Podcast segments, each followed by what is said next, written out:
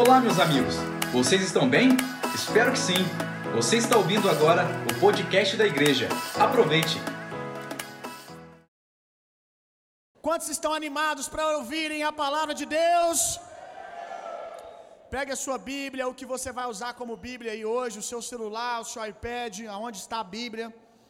Pai, nós te agradecemos por tudo aquilo que o Senhor já fez essa noite, mas nós cremos que o Senhor ainda tem um pão para nos dar, e esse pão que vai ser liberado agora, essa palavra que vai ser liberada, vai trazer cura, como o Senhor mesmo disse: aquele que come do pão que o Senhor dá, vive para sempre.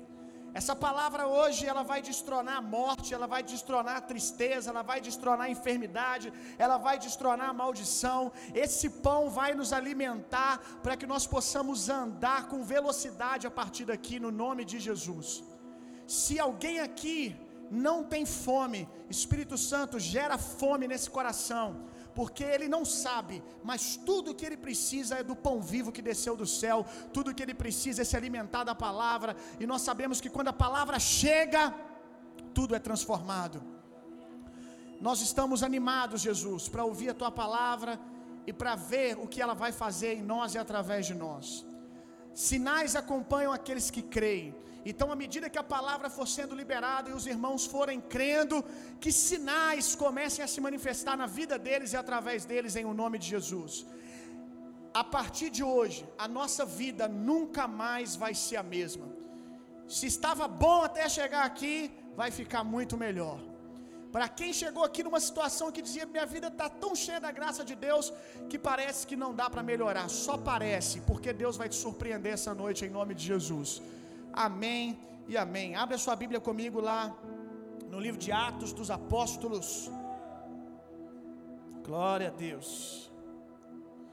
Atos dos Apóstolos, capítulo 3.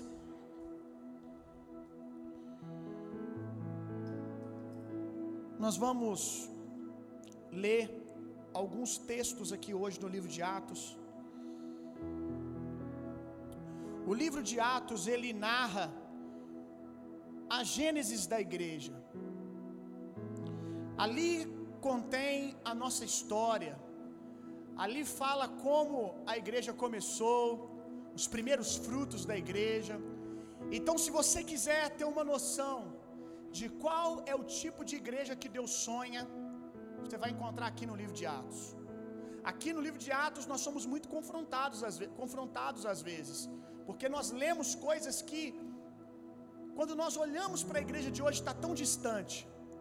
Mas eu quero te dizer que aqueles homens, eles leram a mesma Bíblia que nós lemos, e eles foram cheios do mesmo Espírito que nós fomos cheios. Tudo aquilo que está escrito ali no livro de Atos não é uma história, não é uma fábula. Tudo aquilo que está escrito ali não se diz respeito apenas à igreja primitiva, mas é, é a respeito da igreja de Jesus. E você é a igreja de Jesus, amém? Atos capítulo 3, verso 1 em diante. E Pedro e João subiam junto ao templo à hora da oração, a hora nona, mais ou menos umas três horas da tarde. E era trazido um homem que desde o ventre de sua mãe era coxo, qual todos os dias punham à porta do templo chamada Formosa, para pedir esmola aos que entravam no templo. O qual, vendo a Pedro e a João que iam entrando no templo, pediu que lhe dessem uma esmola. E Pedro com João, fitando, fixando os olhos nele, disse: Olha para nós. E olhou para eles, e esperando receber deles alguma coisa, disse Pedro: Não tenho prata nem ouro, mas o que eu tenho eu te dou. Em nome de Jesus Cristo Nazareno, levanta e anda. E tomando pela mão direita, o levantou e logo seus pés e artelhos se firmaram. E saltando ele, saltando ele, pôs-se em pé e entrou com eles no templo, andando, saltando e louvando a Deus. E todo o povo o viu andar e louvar a Deus. E conheciam-no, pois ele era o que se assentava a pedir esmola na porta formosa do templo, e ficaram cheios de pasmo e assombro pelo que havia pelo que havia acontecido. Aqui em Atos 3 nós começamos a ver a igreja liberar o seu poder e a começar a cumprir o seu propósito. Aqui em Atos 3, a gente está vendo a igreja poderosa, triunfante, cumprindo o seu papel, mas nem sempre a igreja foi assim. Alguma coisa aconteceu na igreja para que ela se tornasse essa igreja poderosa aqui, que toca no doente, ele é curado. Um homem que a vida inteira ficou na porta pedindo esmola, agora ele entra louvando a Deus, pulando, saltando, cheio da vida de Deus. Essa igreja nem sempre foi assim. Antes da igreja de Atos 3, tem a igreja de Atos 1. Vamos lá para Atos 1? Olha a igreja de Atos 1. Essa igreja aqui de Atos 3, ela não tem outra prioridade que não seja amar a Deus e as pessoas. É uma igreja que não tem mimimi, diga comigo, não tem mimimi. Não tem coisinha. É uma igreja que quer ver Deus curar pessoas e transformar pessoas.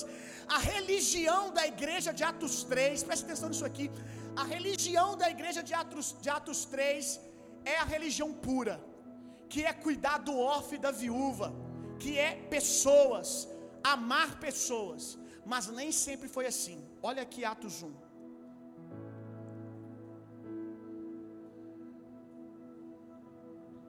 Nós vamos ler só um pedacinho. Verso 6. Jesus, ele aqui está ressurreto e ele está dando as suas últimas palavras para os seus discípulos. Jesus ele passou um tempo depois de ser ressurreto, ele passou um período alinhando, plantando algumas coisas no coração da igreja. Uma das coisas mais importantes que ele plantou nesse tempo depois da ressurreição foi o Espírito Santo. Porque a história da igreja ela começa de verdade lá em João 20. João 20, 21 os discípulos estão amedrontados dentro da casa. Jesus entra sem pedir licença, passa pela, pela parede. Jesus entra de maneira sobrenatural na casa, dá a eles a paz e diz para eles assim: recebam o Espírito Santo. Ali a igreja nasce porque ser igreja é ser o que? Corpo de Cristo na terra. Então foi ali em João 20, 21 que eles receberam o Espírito Santo e se tornaram um com Deus, nasceram de novo. Então eles se tornam igreja em João 20, 21. Mas os primeiros atos, não é à toa que o livro se chama Atos dos Apóstolos, mas no original não tem título na Bíblia. Eles colocaram isso aqui para ajudar a nossa didática e às vezes acaba atrapalhando. Por quê? Porque esse livro não contém os atos dos apóstolos. Esse livro aqui contém mais do que isso. Esse livro contém os atos da igreja os atos do Espírito Santo por meio da igreja. Não tem atos aqui apenas de apóstolos, mas de homens comuns que eram chamados de servidores de mesa, mas que quando falavam as pessoas eram cheias do Espírito Santo. Porque quando a gente fala que é os atos dos apóstolos, a gente corre o risco de transferir a responsabilidade, né? Aos que têm títulos, que têm grandes títulos, mas quando você for ler esse livro, se você nunca leu, você vai ver aqui uma mulher chamada Dorcas. Sabe quem era Dorcas? Dorcas não era uma apóstola, Dorcas não era uma pastora, Dorcas não era uma evangelista, Dorcas não era uma, uma, um mestre, uma mestre na igreja, ela não tinha um título de diácono, Dorcas era apenas uma mulher que costurava roupas para as pessoas que tinham necessidade. Dorcas era uma mulher simples, sem título, que as igrejas tradicionais chamariam de leiga uma pessoa comum na vida da igreja, mas quando Dorcas morre, as pessoas elas começam a dizer: não, Dorcas não pode permanecer assim, e elas mandam chamar o apóstolo para orar para ela ressuscitar. porque por mais que ela fazia coisas simples, essas simples coisas eram cheias do Espírito Santo e transformava a vida das pessoas de uma maneira tão grande que eles não aceitaram que ela tinha morrido, meu irmão. Quantos estão entendendo o que eu estou dizendo? Ninguém estava pedindo para ressuscitar um apóstolo. Tiago morreu logo nos primeiros dias da igreja e ninguém pediu para ressuscitar ele. Mas Dorcas, chorando, ressuscita Dorcas. A gente não vive sem Dorcas. Então aqui não é atos dos apóstolos, é atos de gente cheia do Espírito Santo. Amém? Quem aqui é um homem ou uma mulher cheia do Espírito Santo? Então aqui é a sua história. Mas os primeiros atos da igreja começam a ser narrados aqui. Verso 6. Aqueles, pois, que se haviam reunido perguntaram: Lembra que Jesus está com eles dando as últimas palavras, hein? Então Jesus está pregando. Jesus está pregando. Quem ia ter coragem de interromper Jesus pregando, gente? Hein? Imagina. Jesus está pregando aqui e você levanta a mão para fazer pergunta. Provavelmente você ia tomar um cutucão na costela de quem está do seu lado. Cala a boca. Não interrompe ele não. Se a pergunta for boa, alguém ainda vai virar no final para você e falou: Cara, por que você interrompeu ele? Será que ele não ia falar uma outra coisa? Sim ou não? Mas se a pergunta foi idiota, aí é pior ainda, não é? Jesus está pregando e alguém faz uma pergunta tola. Alguém faz uma pergunta rasa. Como é que nós iríamos ficar? Poxa, por que, você interrompeu o mestre para isso?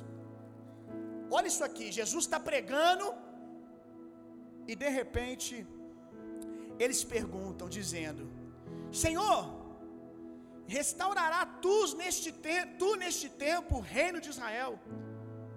Aí Jesus diz: Não vos pertence saber os tempos e as estações que o Pai estabeleceu para o seu próprio poder, pelo seu próprio poder.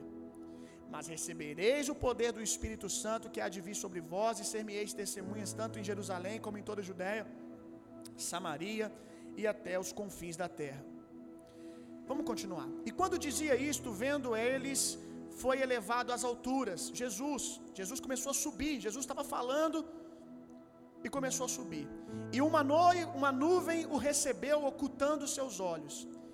E estando eles com os olhos, diga comigo, com os olhos, diga comigo, com os olhos fitos em Jesus, enquanto ele subia, eis que junto dele se puseram dois homens vestidos de branco. Daqui a pouco vai fazer sentido o motivo pelo qual eu pedi você para repetir. Mas olha isso aqui: Jesus está pregando e os discípulos interrompem a pregação para fazer uma pergunta rasa. O que, que eles queriam saber? É mais ou menos o seguinte: Jesus está pregando e eles levantam a mão para perguntar quando que o meu candidato vai ganhar as eleições. Porque eles estão falando de coisas naturais aqui. A pergunta deles é quando o reino de Israel iria sair do domínio de Roma e eles estavam perguntando mais ou menos quando que vai acontecer como era nos dias de Davi, que nós éramos o topo da cadeia, que nós estávamos por cima. Eles fazem uma pergunta política. Jesus estava falando de coisas profundas e eles estão preocupados com coisas rasas. Gente, política é importante. Eu não estou dizendo aqui que você tem que se omitir, que você não tem que pensar sobre isso, que você não tem que falar sobre isso, mas eu estou dizendo que no meio de uma pregação onde Jesus está falando do destino da igreja, liberando palavras poderosas, você vai e pergunta quando que o seu candidato vai ganhar. Você está de brincadeira. O que que revela? As, como que as suas prioridades ainda são naturais. Você lembra, se você ler um pouco a Bíblia, você lembra que Jesus passou um perrengue com eles. Porque várias vezes eles revelavam que eles não estavam entendendo que Jesus estava falando de um outro reino, o tempo todo achando que Jesus ia ser como um, um, um, um revolucionário político, um Che Guevara gospel, que iria liderar uma revolução para tirá-los da mão do Império Romano. Se você ler um pouquinho a Bíblia, você já viu eles várias vezes pressionando Jesus nesse sentido. Judas mesmo, Judas entrega Jesus porque ele achou que quando Jesus fosse pressionado, Jesus ia liberar o seu lado revolucionário. Mas Jesus mesmo disse: O meu reino não é daqui. Eu não estou falando de reformular esse reino aqui. Eu estou falando de trazer um novo reino. Eu não estou falando de recalchutar. Eu estou falando de implantarmos um novo reino. Mas aqui era a ideia da igreja de Atos 1. E talvez você ainda está congregando na igreja de Atos 1, preocupado com coisa pequena, perto de coisas espirituais. Talvez você passe a sua semana discutindo coisas naturais, mas não tem uma mesa que você senta para falar de coisas eternas. Eu não estou dizendo que nós não temos que falar dessas coisas, mas eu estou dizendo que essas coisas não devem ser a nossa prioridade. Que tipo de pão tem estado na nossa mesa? O que, que nós temos falado? A igreja de Atos 1, você quer saber quem mais é ela? É a igreja que está discutindo se pode ou não pode fazer tatuagem. É a igreja que está discutindo se pode ouvir César Menotti e Fabiano ou não pode. Eu não estou aqui tomando partido, não vou pregar sobre isso hoje, se pode ou se não pode. Eu só estou dizendo que tem coisas mais profundas para a gente discutir, coisas mais importantes do que dogmas, meu irmão, do que coisas rasas. A gente tem um problema. A gente costuma falar muito daquilo que a Bíblia fala pouco. Já reparou isso? Agora, o que a Bíblia fala muito, a gente fala pouco. Qual é o nosso problema? Aquilo que a Bíblia nem fez questão de conversar sobre o assunto. A gente fica horas na internet discutindo sobre isso. E aquilo que a Bíblia falou muito, não faz parte das nossas conversas. Essa é a igreja de Atos 1. Essa é uma igreja rasa. É uma igreja que está preocupado se o irmão tem tatuagem ou não. A igreja de Atos 3 está dizendo: levanta e anda. A igreja de Atos 1, que tipo de música que ele ouve? A igreja de Atos 3, levanta e anda. Qual igreja que nós estamos, estamos sendo, meu irmão? A igreja de Atos 1, vou te contar um pouco mais dela. Como Judas, está aqui, depois você lê em casa.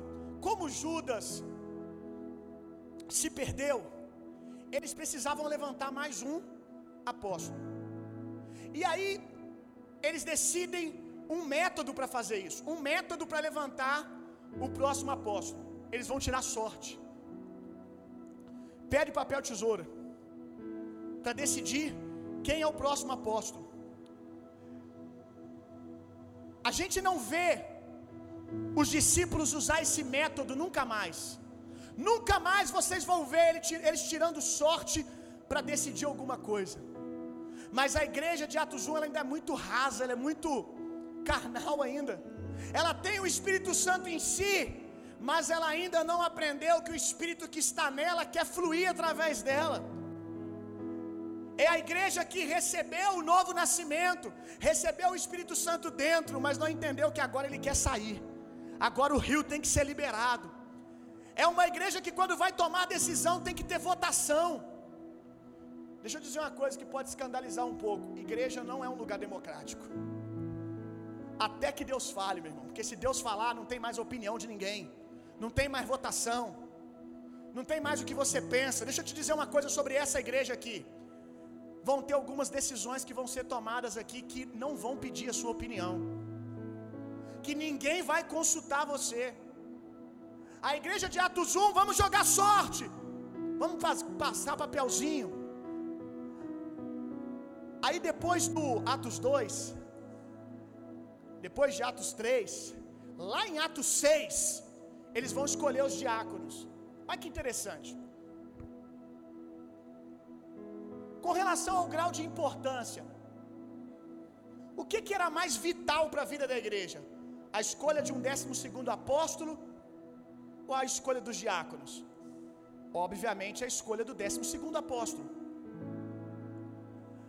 Para escolher os apóstolos, vamos jogar sorte. Eu não estou dizendo que o Espírito Santo não tenha vindo no nível raso que eles estavam e tomado a decisão na hora de jogar sorte. Porque foi o que aconteceu. O Espírito Santo veio e caiu exatamente em quem Deus havia definido. Mas em Atos 6, na hora de escolher os diáconos, eles não jogam sorte. Eles vão dizer assim: que seja um homem cheio do Espírito Santo, cheio de fé, com um bom testemunho. Eles vão dizer na, em momentos onde eles vão tomar outras decisões. Pareceu bem a nós e ao Espírito Santo. Não tem votação. Pareceu bem a nós e ao Espírito Santo separar esses homens. Então, amém. É uma igreja que começa a ser governada pelo Espírito. E é essa igreja que nós devemos ser. Uma igreja que Deus fala por meio de nós, de vocês. Vão ter coisas que Deus não vai falar por meio da vida do Caio. Já teve decisões que eu tomei, estratégias que eu implantei, direções que eu fluí, que veio de um membro da igreja que falou: Pastor, eu tive uma visão, Pastor, eu tenho sentido no meu coração. E eu fui orar e meu coração disse: É isso mesmo, porque Deus fala por meio do seu corpo. Mas nós aí sim, nós estamos sendo guiados pelo Espírito Santo. E nós temos que ser essa igreja que para para ouvir o céu, que confia que Deus fala no nosso coração, amém? Aqui para escolher em Atos 1, conta-se o tempo de igreja. Vamos escolher alguém que anda conosco desde o primeiro momento a qual Jesus começou o seu discipulado. Eles não perguntam se essa pessoa tem um bom testemunho. Eles não perguntam se a pessoa está cheia do Espírito Santo, se ela é cheia de fé, como a gente vê em Atos 6. E tem muita gente na igreja de Atos 1 ainda, porque fica bravo quando alguém que chegou depois dele começa a fluir. Como que pode? Como que pode essa pessoa chegou três anos depois de mim e ela já está tendo espaço, ela já está orando pelas pessoas, ela já está fluindo? É porque na igreja de Atos 2, na igreja de Atos 3, na igreja madura, o que conta é a sua experiência com o Espírito Santo, meu irmão. É o seu testemunho diante de Deus. Tem gente que nasceu na igreja, que tem 10 anos na igreja, de igreja e ainda é infantil. Quem dera se tempo decorrido de igreja significasse alguma coisa. Deveria significar, mas nem sempre é. Amém? Então essa é a igreja, esse é o desenho da igreja de Atos 1. Agora, essa igreja de Atos 1, ela é assim porque ela não podia ser outra coisa. Porque todo mundo tem um começo. Todo mundo já foi Atos 1 um dia. Todo dia, todo mundo já começou. A igreja de Atos 1 ela não tinha outra escolha. Ninguém nasce grande, só filho de dinossauro. Agora o problema é quando você estagna em Atos 1.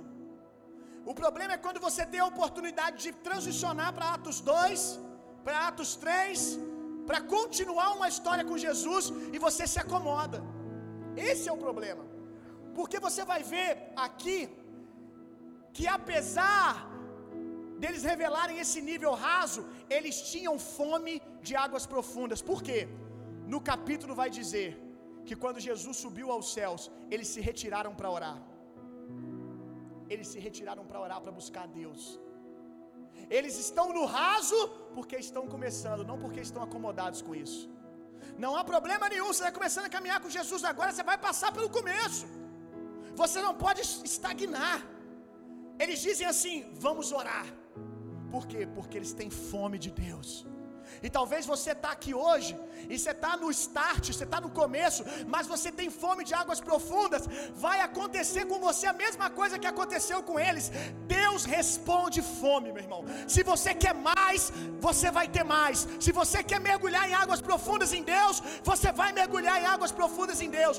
Porque a Bíblia diz que eles se retiraram para orar. Apesar de estarem no nível raso, eles começaram a orar. E Deus ouviu a oração deles. Em Atos 2 diz que o Espírito Santo veio. O Espírito Santo desceu sobre eles. Você já conhece esse texto? Eles estavam orando, não oraram só um dia, não oraram só duas horas, olha o tamanho da fome, dia e noite, noite e dia. Nós queremos mais, nós queremos mais, nós queremos mais, nós desejamos mais, nós desejamos mais. Em um dia, enquanto eles estavam orando, a Bíblia diz que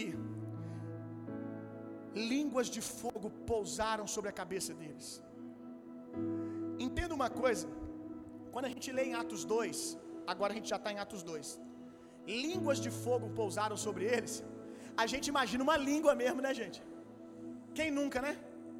Quem nunca imaginou uma língua de fogo assim pousando? Entenda uma coisa: língua de fogo é um facho de fogo. Sabe quando você está numa fogueira e começa a sair. Tem aquela fogueira grande, a, a, a, o facho grande de fogo, e de repente sai aqueles fachos pequenos, línguas de fogo. É isso. Foi uma língua como de boi pegando fogo que pousou na cabeça deles, não. Tá bom? Foi um facho de fogo que tinha um formato de S, algo assim. Ok? Aí diz que quando eles oravam, essas línguas de fogo pousaram sobre eles, e todos receberam o fogo de Deus, todos receberam o poder do Espírito Santo. Aí eu quero te fazer uma pergunta, viaja comigo aqui. Línguas de fogo pousaram sobre a cabeça deles. Eu consigo ver essa toalha na minha cabeça, gente? Aqui na minha cabeça, dá pra ver? Eu não consigo. Por que, que eu sei que ela está aqui? Por que, que eu sei? Hã? Não, vocês estão muito espiritual, gente, porque fui eu que coloquei. Ué. Vocês estão num avivamento, hein? Vocês pegaram uma revelação da mensagem que eu nem pensei. Não, não vou pregar sobre isso, gente. Prega aí na sua mesa, na sua célula. Amém? Essa é a sua mensagem. Eu sei que está aqui, porque fui eu que coloquei. Mas se não tivesse sido eu, se eu não tivesse colocado sobre a minha cabeça, como todos eles sabiam que fogo pousou sobre a cabeça deles?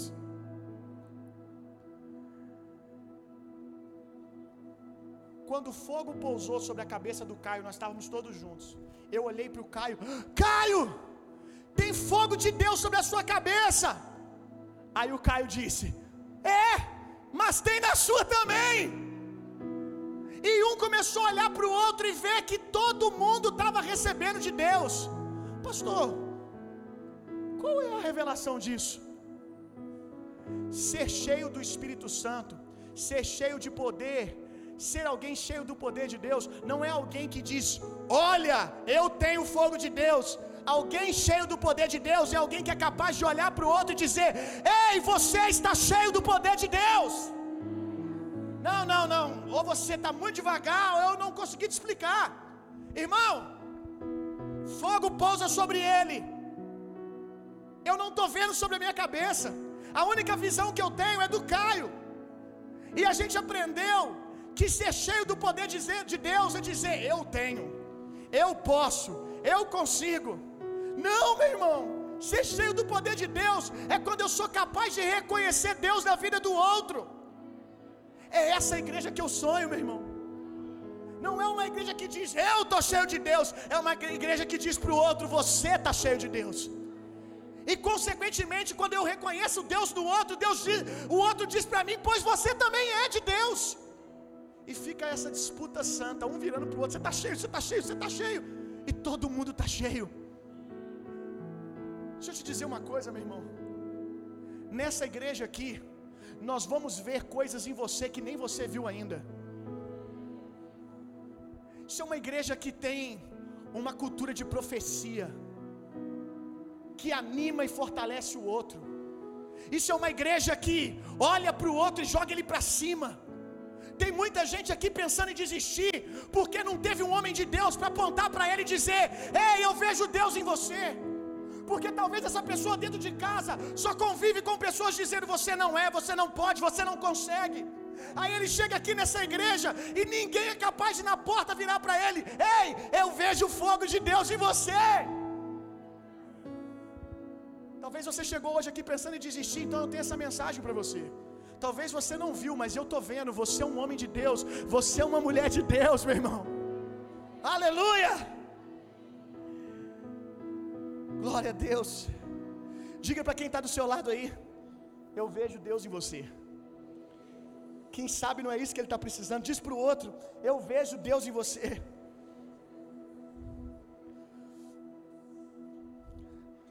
Agora vamos para Atos 3.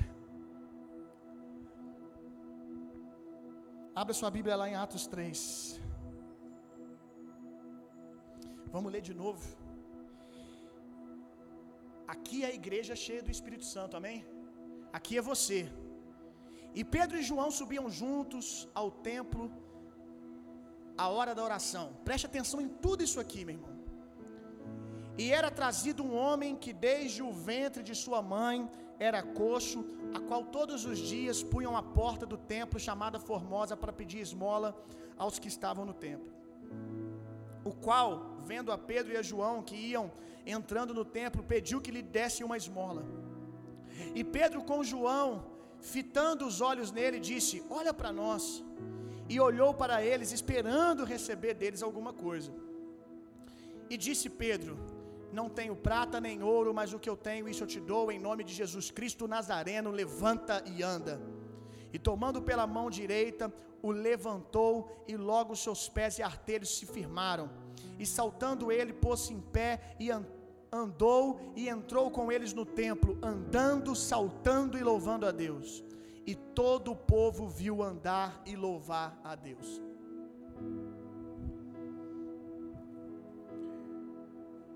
É isso que um homem cheio do Espírito Santo faz, meu irmão. Amém? Estou falando de você, amém? É isso que uma mulher cheia do Espírito Santo faz. Pedro e João, a gente só vai ver eles juntos, assim, só os dois, um único outro momento na Bíblia. Alguém sabe? Alguém sabe? Eu dou inscrição do acampamento para quem me falar qual é o outro momento que Pedro e João são vistos juntos. Não é no monte, já exclui. Na mesa com Jesus, os outros discípulos estão também. Chega, está chutando já. Olha só. Pedro e João são vistos só os dois. Pedro e João são vistos só os dois. Quando Jesus decide preparar a Páscoa. Quando Jesus decide fazer a Páscoa com os discípulos, ele diz para Pedro e João procurar lugar. Procurar lugar aonde eles ali se reuniriam. Então Pedro e João, antes de serem os caras do milagre, eles eram os caras que varriam a igreja. Pedro e João, antes de estarem orando e uma pessoa levantando, antes de Pedro e João serem poderosos em Deus fora, eles foram poderosos dentro. Antes de Pedro e João fazerem coisas extraordinárias, eles fizeram com excelência as coisas normais. Antes de Pedro e João falar levanta e anda, eles limpavam o banheiro. E esse é o processo que muitos Pedros e Joãos não querem passar. Nós queremos ser grande na hora de orar e ver milagre, né? É tão bom as pessoas olharem, uau, você é um homem de Deus, cara, você orou e alguém foi curado. E as pessoas não se surpreendem muito quando a gente está só procurando um lugar para varrer, botar uma mesa e celebrar uma ceia. Pedro e João, antes de ser esses caras aqui, eles eram os irmãos que ontem aqui estavam arrumando a mesa. Então quero te dizer uma coisa, meu irmão. Geralmente, quem está com você fazendo coisas simples, servindo o outro, são os mesmos que vão estar com você na hora de ver milagres e o poder de Deus.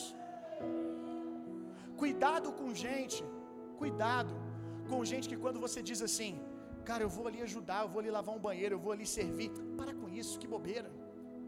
Cuidado com gente assim, meu irmão, porque não é esse tipo de pessoa que vai estar com você dizendo levanta e anda. Cuidado com gente que fica incomodado quando você decide obedecer a Deus em coisas simples.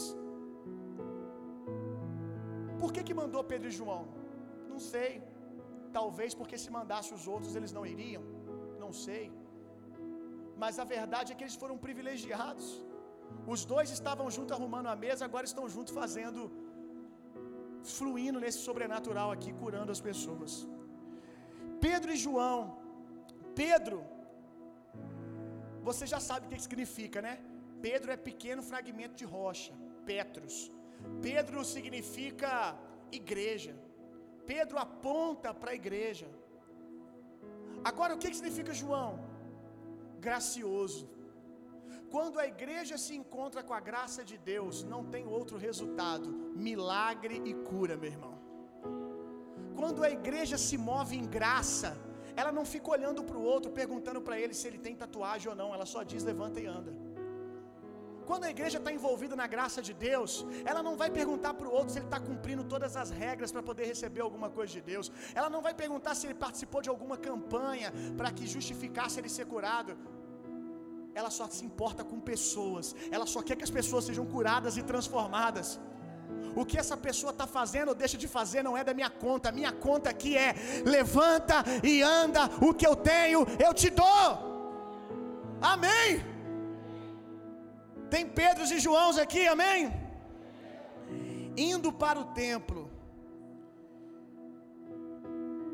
Depois de uma experiência tão profunda quanto essa, irmãos. Eles estão indo para o templo. Ah, pastor, qual o problema? O problema aqui é que você não parou para pensar que templo era esse. Que templo que eles estão indo? Eles não estão indo para um templo onde todo mundo crê como eles creem. Preste atenção nisso aqui. Eles não estão indo para um templo onde todo mundo é maduro e homem de Deus. Eles estão indo para um templo que é o que eles tinham na época. Eles estão indo para o templo dos judeus. E quem estava lá, gente? Os homens que mataram Jesus. Quem está cheio do Espírito Santo não, não, não tem tempo para desculpa, meu irmão. Não tem tempo para mimimi. Ah, porque lá tem fulano, porque fulano é assim, fulano é assado. Eu não vou adorar a Deus no mesmo lugar que fulano, que ciclano. Ah, porque tem religioso. Aqui nessa igreja tem religiosos. Aqui nessa igreja tem toda sorte de pecadores, meu irmão. E tem gente que recebe um pouquinho de Deus, passa por Atos dois, tem uma experiência com o Espírito Santo e já começa a dizer: essas pessoas não são santas o suficiente para caminhar comigo. Quantos estão entendendo o que eu estou dizendo? Meu irmão, esses caras deixam a gente sem desculpa. Eles acabaram de ser cheios do Espírito Santo e eles vão para um lugar que as pessoas adoram sentada. Não tem avivamento lá dentro, não, meu irmão. Como eu disse para você, se aqui tem gente ruim, imagina aquele lugar que os judeus que consentiram com a morte de Jesus estavam lá. Se tem gente hipócrita aqui, você não faz ideia do que tinha lá. Eles tinham todos os motivos para depois de uma experiência desigrejar, que é o que a maioria faz. Começa a ter um pouquinho de experiência com Deus, eu não vou mais à igreja porque todo mundo na igreja é isso e aquilo, como se você não fosse. Tinha todas as desculpas para não congregar mais. Sim ou não, gente? Participa aí. Sim ou não? Agora eu fui cheio de Deus, lá não tem tanto Deus quanto quanto a gente experimentou, não vou mais não, mas é o que tinha. Eles não tinham opção de ir para um outro lugar. Ali a igreja está começando, é o que tinha. Daqui a pouco eles vão começar a se reunir em outros lugares, mas é o que tinha. E eles querem adorar a Deus em família. Eles querem ouvir a palavra. Olha que coisa linda, meu irmão. A gente precisa ter esse coração. Eu já falei aqui várias vezes. Ser maduro, meu irmão, é fazer a coisa certa sem se achar especial por isso. Ser maduro é fazer o que é certo sem se achar melhor do que as outras pessoas. É saber que se você está acertando, é fruto da graça de Deus, meu irmão. Não é porque você é melhor do que ninguém, não. A mesma graça que operou em você hoje, tem mudado o seu caráter, pode operar na vida do seu vizinho também. Amém. Depois de ser cheio do Espírito Santo, eles vão orar às 15 horas. Provérbios 22, 28. Não remova os marcos antigos colocados pelos vossos pais. Depois de ser cheio do Espírito Santo, um avivamento doido. Pau quebrou. Parecia até que eles estavam bêbados. Quando chegou no outro dia, deu três horas, que era o costume. Preste atenção nessa palavra: costume. Era orar às três, eles estavam lá. Provérbios 22, 28. Não remova os marcos, marcos antigos colocados pelos vossos pais. A gente tem que aprender uma coisa: ser uma igreja moderna é ser uma igreja que se comunica com a, o povo, com, que, com, que é capaz de se comunicar com o povo lá fora, com a cidade que nós temos atual. Mas não é uma igreja que abre mão, por exemplo, de orar, que abre mão de princípios de santidade. Quantos estão entendendo o que eu estou dizendo? Ah, porque os nossos pais quando iam orar, eles oravam de joelho. Ah, eu fui cheio do Espírito Santo, para que essa religiosidade? Meu irmão, para que deixar de fazer isso? Faça apenas com um coração sincero e puro. Ah, porque os nossos pais, eles oravam na mesa antes de comer. Agora eu tive uma experiência com o Espírito Santo. Isso é religiosidade.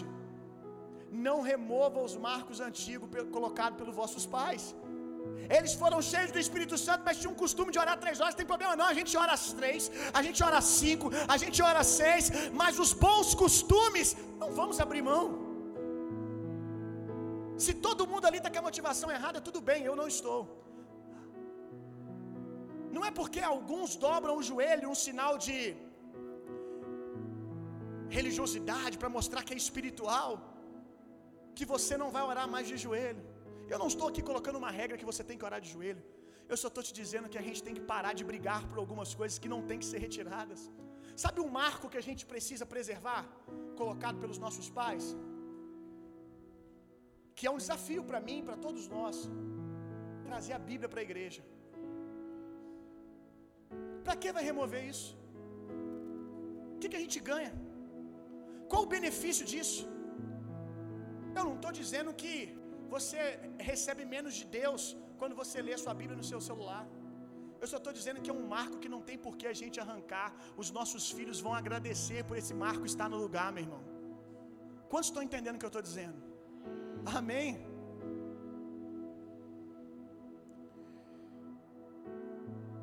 Aquele homem estava lá na porta pedindo esmolas. E ele fazia isso desde o início da sua vida porque ele era paralítico de nascença. Sempre ele era trazido e colocado na porta do templo, ele ficava ali pedindo esmolas. Todo dia. Então ir ao templo para ele era sinônimo de quê? Esmola. Quando ele pensava templo, o que, que ele pensava? Esmola. Quando ele pensava leitura da Torá, esmola. Então, a cabeça dele, quando pensava em ir à igreja, ir ao templo, ele só pensava em pedir. Que Deus nos livre dessa mentalidade, meu irmão. Eu não estou dizendo que você não pode pedir. Deus é galardoador daqueles que o buscam. Deus ama nos abençoar. Mas você precisa vir à igreja muito mais para entregar do que para receber. Você precisa vir à igreja com um coração disposto a se entregar junto com a sua família espiritual amar Jesus, adorar Jesus, agradecer por aquilo que Deus tem feito. Às vezes nós pedimos, Deus me dá isso, me dá aquilo, mas nem aquilo que Deus deu ontem você foi capaz de agradecer e louvar Ele. Eu não tenho nenhum problema com aquele que chega na igreja para pedir, porque todo mundo, quando conhece Jesus, vem com essa demanda, quer alguma coisa, quer a salvação do seu lar, quer a transformação da sua casa, quer uma cura. E às, às vezes a gente vê pregadores falarem: oh, é uma besteira isso, as pessoas não podem vir à igreja para ser curadas. Eu sempre digo: se não vier aqui, vai aonde, né? Se quem está cansado não pode ser aliviado aqui, vai ser aonde? Mas eu estou te dizendo que quando a maturidade vai chegando, nós começamos a colocar uma outra prioridade. Que é como diz a música do Alê, né? Muitos querem suas mãos, mas nós só queremos os seus pés. Amém? Puxa aí, Caio, a igreja vai cantar. Cadê alguém do louvor? Vem cá, vamos cantar esse, esse pedacinho aqui agora, só esse refrão. Vem cá, Juninho, você conhece essa, esse, esse pedaço? Então, quem conhece do louvor? Daniel, Daniel conhece.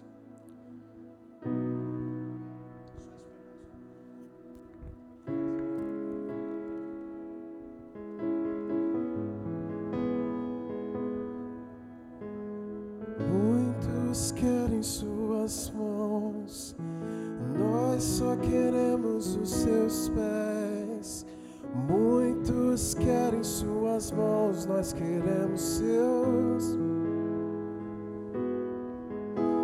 E muitos querem suas mãos, nós só queremos os seus pés. Muitos querem suas mãos, só queremos seus. Aleluia. Chega uma hora que a gente descobre que não existe um lugar onde a gente é mais preenchido que na adoração. Chega uma hora que a gente amadurece e a gente descobre que nós já temos toda sorte de bênção nas regiões celestiais, sabe?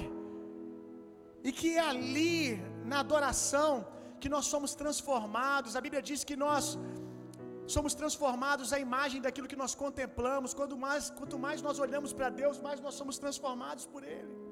As mãos de Jesus são maravilhosas, meu irmão, mas se tem um lugar gostoso de ficar, é aos pés de Jesus se derramando e adorando a Ele, amém? Esse rapaz, ele ficava ali, te dar, vou te dar uma dica aqui, preciosa. Esse rapaz, ele ficava ali todo dia pedindo, pedindo, pedindo, pedindo. Todo dia pedindo esmola, falando constantemente. Isso tem uma coisa que a gente precisa aprender. É que se você quer ser ouvido, fale menos, meu irmão. Se você quer ser ouvido, fale mesmo, fale menos. Seja mais cirúrgico nas suas palavras. É uma dica que eu vou te dar, que eu estou te dando. Pedro e João, eles chegam e aquele homem pede esmola. Pedro e João olham para eles, olham para ele, e a Bíblia diz uma expressão: fitando os olhos nele. Fitando os olhos nele. Quando nós vimos essa expressão, gente? Antes daqui, antes de Atos 3, lá em Atos 1. Antes deles estarem com os olhos fitos nesse homem, eles estavam com os olhos fitos em Jesus. Não me diga que os seus olhos estão fixados em Jesus se você não consegue ver o necessitado. Não me diga que os seus olhos estão fitos em Jesus se você tropeça no órfão e na viúva quando você sai daqui. Alguém que tem os olhos fixados em Jesus também vai ter os olhos fixados na necessidade do outro. Olha que coisa linda, meu irmão. Eles olham para aquele homem fixamente, por quê? Porque quem olha para Jesus começa a receber o coração de Jesus, meu irmão. Quem passa tempo demais olhando para Jesus começa a receber as prioridades de Jesus, começa a chorar por aquilo que Jesus chora. E se tem uma coisa que que o coração de Deus clama é por vidas transformadas. Você tem gastado tempo com tantas questões, será que você não precisa passar mais tempo olhando para Jesus? Será que você não precisa passar mais tempo aos pés de Jesus, deitado e olhando para Ele? Aí eles olham para aquele homem e com os olhos fixos nele, eles dizem: Olha para nós, uau, olha para nós. Só tem autoridade para dizer: Olha para mim, aquele que primeiro tem os olhos fixos em Jesus e os olhos fixos no necessitado, meu irmão. Não tem autoridade para dizer: Olha para mim, seja meu imitador como eu sou de Cristo. Aquele que só anda lá olhando para Jesus, mas não olha para o órfão e para a viúva. Isso não é espiritualidade, meu irmão. Eu, eu digo constantemente que existe um triângulo da saúde espiritual, de uma saúde espiritual saudável, que é o triângulo da geografia a qual Jesus andava. Isso é uma chave. Se você deixar isso entrar no seu coração, você nunca vai ser um crente desequilibrado. Jesus ele sempre andava em três lugares. Ora, ele estava no monte, que é secreto. Tempo de secreto com Deus é importante. Mas Jesus não ficava lá o tempo todo. Ele descia para estar com a multidão. Estar com a multidão fala de estar com o necessitado, com aquele que não conhece Jesus ainda, com aquele que está doente, com os pecadores, com as pessoas carentes de Deus. E o terceiro lugar que Jesus estava, na mesa. Aí fala de igreja, congregação. Jesus andava nesse triângulo o tempo todo. Ele não ficava tempo excessivo em nenhum desses lugares. Era o tempo todo transicionando nesse triângulo. E tem gente que só fica no secreto. É o dia inteiro, tempo com Deus, tempo com Deus, é monte, é monte, é monte, é monte. Quando que você vai descer nesse monte, meu irmão? É monte, é monte, é monte. Eu vi isso, eu vi aquilo. Mas isso está mudando a vida de quem? Porque os discípulos, quando desceram do monte, pessoas foram curadas, pessoas foram libertas. O Evangelho não começa quando a gente sobe o monte, o Evangelho começa quando a gente desce, meu irmão.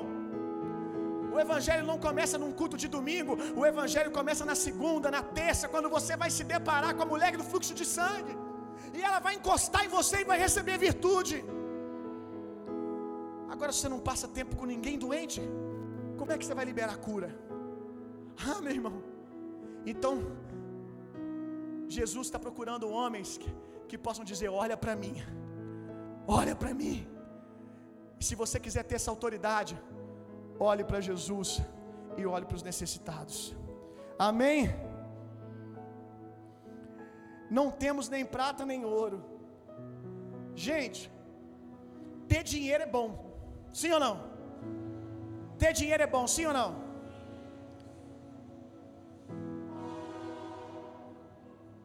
Quem gosta aqui de ter dinheiro para pagar uma conta, para dar um rolé, para sair de casa com a segurança que o carro vai voltar, que não vai ficar sem gasolina na metade.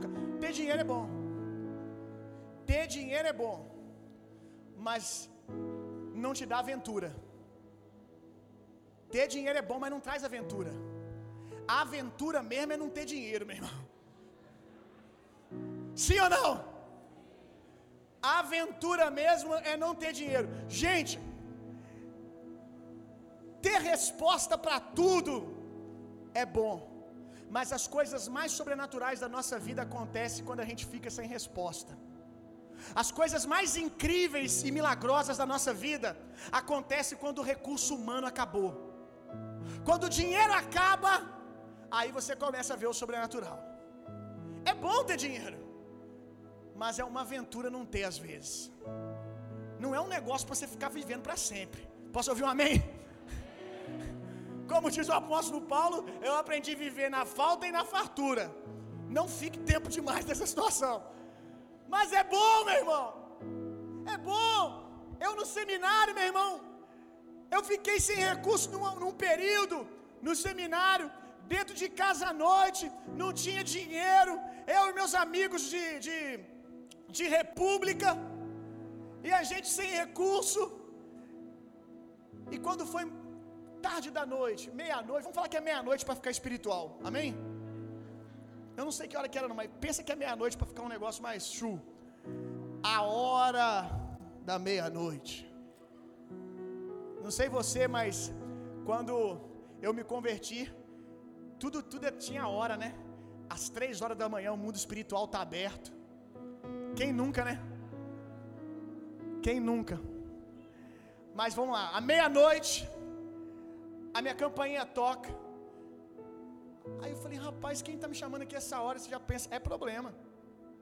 Quando eu cheguei na porta, era um jovem da igreja. Ele falou assim: Meu pai mandou eu vir aqui. Meu pai mandou eu vir aqui porque ele estava orando e Deus falou com ele que era para trazer isso aqui para vocês, meu irmão. Eu, eu, se eu não me lembro, era uma laranja, um pacote de biscoito, duas laranjas. O Zé sabe mais que eu lá.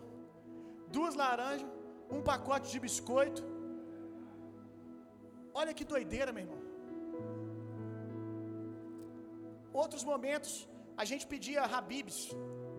Aí você tinha que ficar contando moeda para dar uma pizza. Lá em Belo Horizonte tinha, lá em Belo Horizonte tinha uma promoção.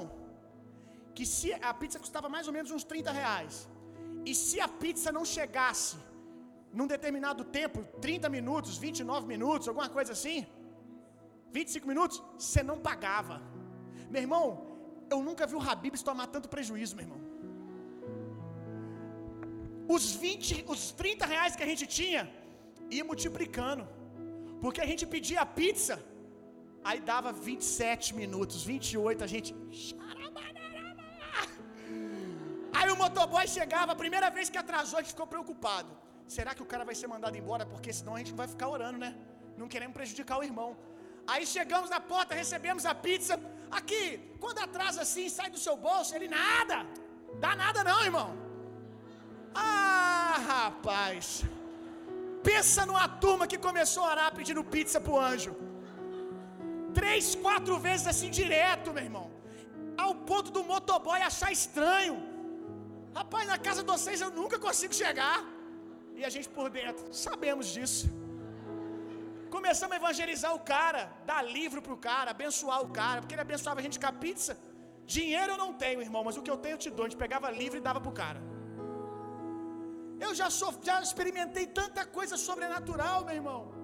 Carro quebrar, aí você fala, meu Deus, no outro dia o carro está funcionando. Acabar a gasolina, o carro continuar andando. Tanta coisa louca que eu já vivi com Deus, meu irmão. Se eu ficar aqui contando, eu vou ficar até amanhã. Eu não tinha recurso, mas quando recursos naturais faltam, e agora não estou falando só de dinheiro, recursos naturais, talvez você já tentou na sua casa tudo que você podia, com a sua família, com o seu filho, com relação à sua saúde. Você já fez o Juninho deu um testemunho sobre isso hoje. Ele falou algo lindo. Ele, eu fiz o que o homem podia fazer. Eu fui no médico, comecei a tomar os remédios, mas não adiantava. Quando os recursos naturais acabam, aí a gente recorre ao nome.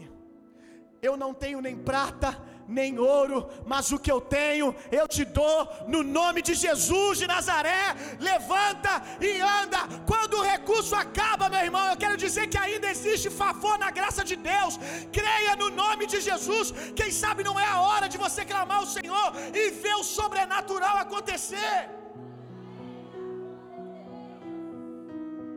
Amém. Uh! Algumas coisas vão acontecer essa semana, amém? Algumas coisas sobrenaturais vão acontecer essa semana. Aleluia! Na sua casa, na sua família. Diga comigo assim: em nome de Jesus, o Nazaré, levanta e anda. Essa semana é uma semana do sobrenatural. Aleluia, meu irmão. Aonde a força do homem acaba, é aí que Deus começa. Quando eu sou fraco, é que eu sou forte.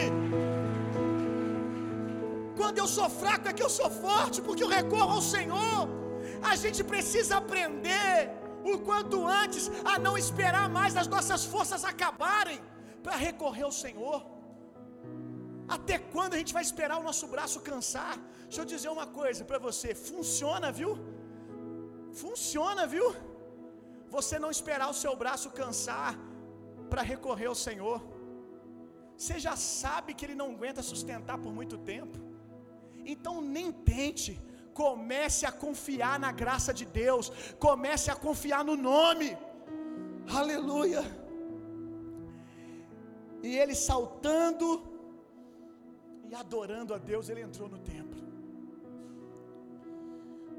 Às vezes você olha, estou terminando já. Às vezes você olha a adoração extravagante de alguém e você fica incomodado. Mas sabe por que, que você fica sabe por que você fica incomodado com a adoração extravagante, com a espontaneidade de alguém? É porque você não sabe que ontem ele estava aleijado sem poder andar, meu irmão. Só quem estava aleijado um dia sabe o que, que é você poder pular e correr e adorar a Deus, meu irmão. Quando você vê alguém exaltando Jesus demais e te incomodar, sabe o que, você diz para você mesmo?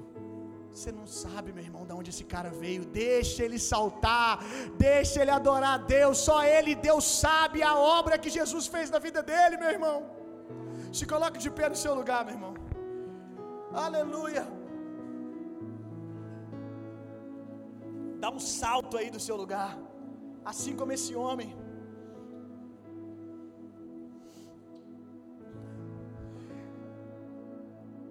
Quando os discípulos põem a mão nele, eu preciso de um ajudante aqui. Pera aí, pera aí. Flavinho já pega ele demais. Vai ser o Elbert hoje. Vem, Elbert. Tá na hora de dar um tempo pro Flavinho, né, Flavinho? Meu Deus, não tá aguentando mais. Fica deitado, sentado aí no chão. Os discípulos chegam e ele é aleijado desde nascença. Ele nunca andou. Ele não sabe o que é isso. Os discípulos dão a mão para ele e dizem: Em nome de Jesus, levanta e anda. Aí ele começa a levantar, os ossos começam a se fortalecer, mas é como se ele chegasse aqui, ó, na metade do caminho. Volta lá, volta lá. Como é, você fez um teatrinho bacana aí. Muito bom, Flavinho, ó. Tá passando legado aqui, tá indo bem. As pernas tremendo, porque ele nunca tinha ficado em pé, nunca tinha usado. Agora é a, o momento da decisão. As pernas estão tremendo. Ah, eu não fui curado. Ah, Deus não fez tanto quanto, quanto eu esperava. Senta de novo. Tem gente que perdido o novo de Deus por causa do medo. Ah, mas eu já tentei tantas vezes, já me frustrei. Eu já tentei constituir família, deu errado. Eu já tentei isso, já tentei aquilo. Eu já tentei congregar eu fui frustrado. E vai continuar assim até quando, meu irmão? Você vai deixar o medo da sua velha experiência impedir você de experimentar o novo? Esse homem poderia ter ficado com medo e sentado, mas a Bíblia diz que quando as pernas dele estavam lá tremendo, porque na metade do caminho ele deu um salto. Eita glória!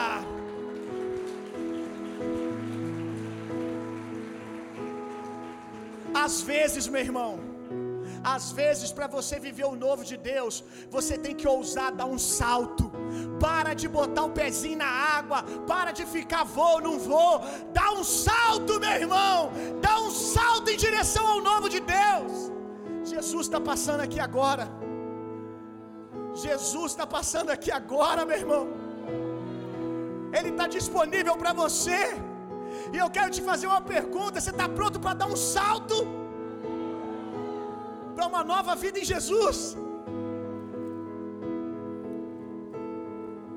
Quem sabe é a primeira vez que você vem na igreja, ou já é a terceira, a quinta, mas você nunca teve coragem de tomar uma decisão, um salto. Quantos, quantas vezes você ouviu alguém perguntar assim: quem aqui hoje quer confessar Jesus como seu Senhor e Salvador?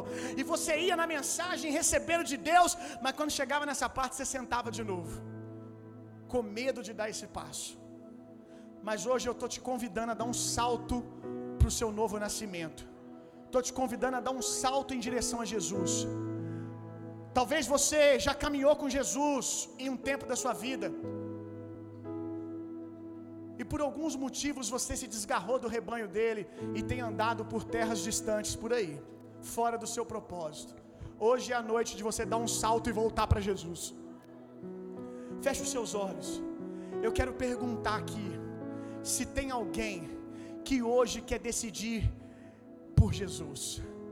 Se tem alguém que quer conhecer Jesus hoje aqui, que quer que Jesus transforme a sua vida. Se você nunca orou dizendo: Jesus, entra no meu coração. Eu não estou te perguntando se você quer aceitar uma religião. Não! Aceitar um padre, aceitar um pastor, não é sobre isso. Eu estou te perguntando se você quer aceitar Jesus. A Bíblia diz: aquele que me confessar diante dos homens, eu confessarei diante dos anjos. Confesse a Jesus hoje, e você vai ver que a sua vida nunca mais vai ser a mesma. Tem alguém aqui que nunca orou aceitando Jesus e quer fazer isso hoje? Levanta a sua mão no seu lugar. Deus te abençoe, minha irmã, em nome de Jesus. Fique com seus olhos fechados, porque é o momento dessas pessoas. Alguém mais, levante a sua mão onde você estiver. Diga, Jesus. Talvez você vai dizer, Jesus, eu voltei. Eu voltei, eu não quero mais ficar distante do Senhor. Se você precisa e quer voltar para Jesus hoje, levante a sua mão aonde você estiver. Deus te abençoe, meu irmão. Mais alguém? Tem mais pessoas, eu não tenho dúvida disso. Se você quer dizer amém, meu irmão, Deus te abençoe em nome de Jesus. Mais alguém? Deus te abençoe, meu irmão, aí no fundo, em nome de Jesus. Mais alguém, mais alguém. Já teve três, quatro corajosos. Diga, eu voltei, Jesus. Que bom que você chegou até o fim. Espero que tenha gostado. Para ouvir mais, siga o nosso podcast e nos acompanhe nas redes sociais.